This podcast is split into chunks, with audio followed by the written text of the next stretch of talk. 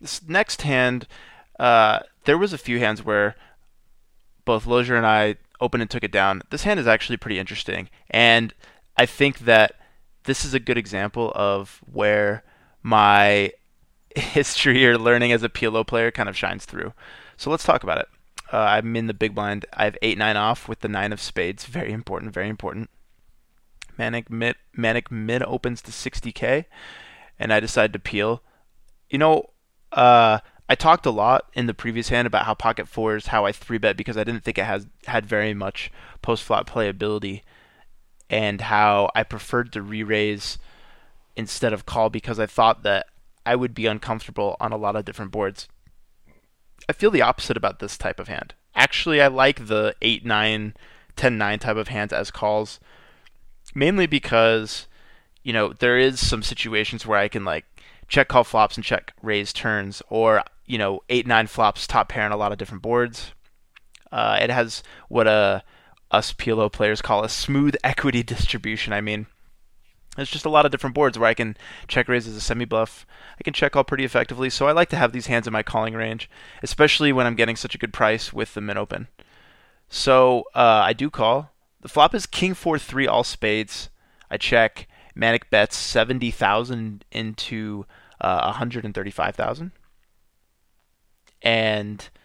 I check raise to one hundred and he makes the call. So let's talk about this for a second uh, the announcers didn't like my check raise.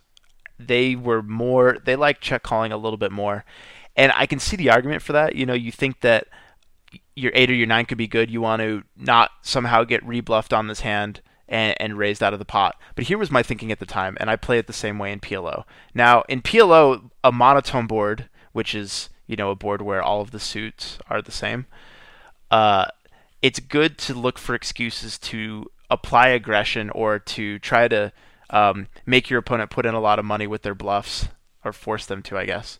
Uh, when their their ranges are polarized to having a strong flush plus type hand or nothing.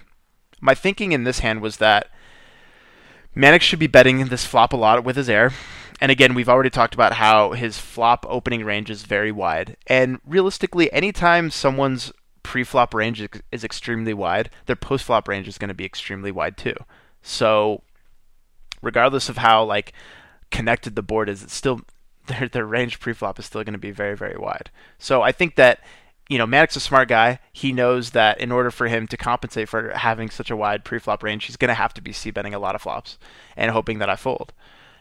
And again, like he's he's he's pretty barely and I didn't, you know, I didn't think my hand was gonna. I didn't really like check calling the flop and then check folding the turn, and I wanted, and I thought that it's really rare on these types of boards where people will like rebluff you. So I don't know. I feel like Hold'em players in general, especially like tourney regs, which uh, of course Manig is, where all of their aggression, where they put all of their aggression is pre-flop. Like they're willing to four bet they're willing to four bet you light, but they're not willing to like three bet a flop light, so to speak. So I thought that like not only do I have a lot of guaranteed equity in the pot, you know, my spade uh, my spade draw is likely likely good.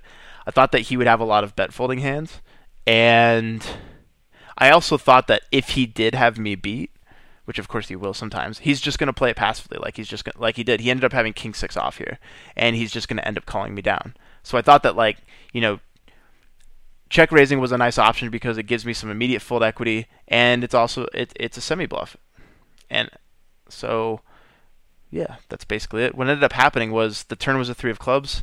It checked through, and the river filled my flush. I like value betting here. I think that in the moment I was worried that my spade might actually be covered, which could could easily be true. I mean, he could have like ace ten with a spade.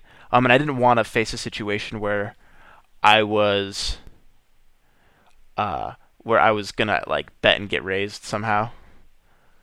And I think also in the moment I had the feeling that since my image was so aggressive that he could bluff catch me with like any pair. So he could have like bet called the flop with a pair of fours or like pocket eights or something like that. And I wasn't convinced that those types of hands were going to call a bet anyway. So I didn't really see like I thought that if I was going to bet I would have to bet pretty small and I didn't want to induce him to like I don't know, raise me out of the pot or something like that. But looking back, I think a value bet is probably good. I mean, it's good that it's the queen of spades instead of like a deuce of spades. That's for sure.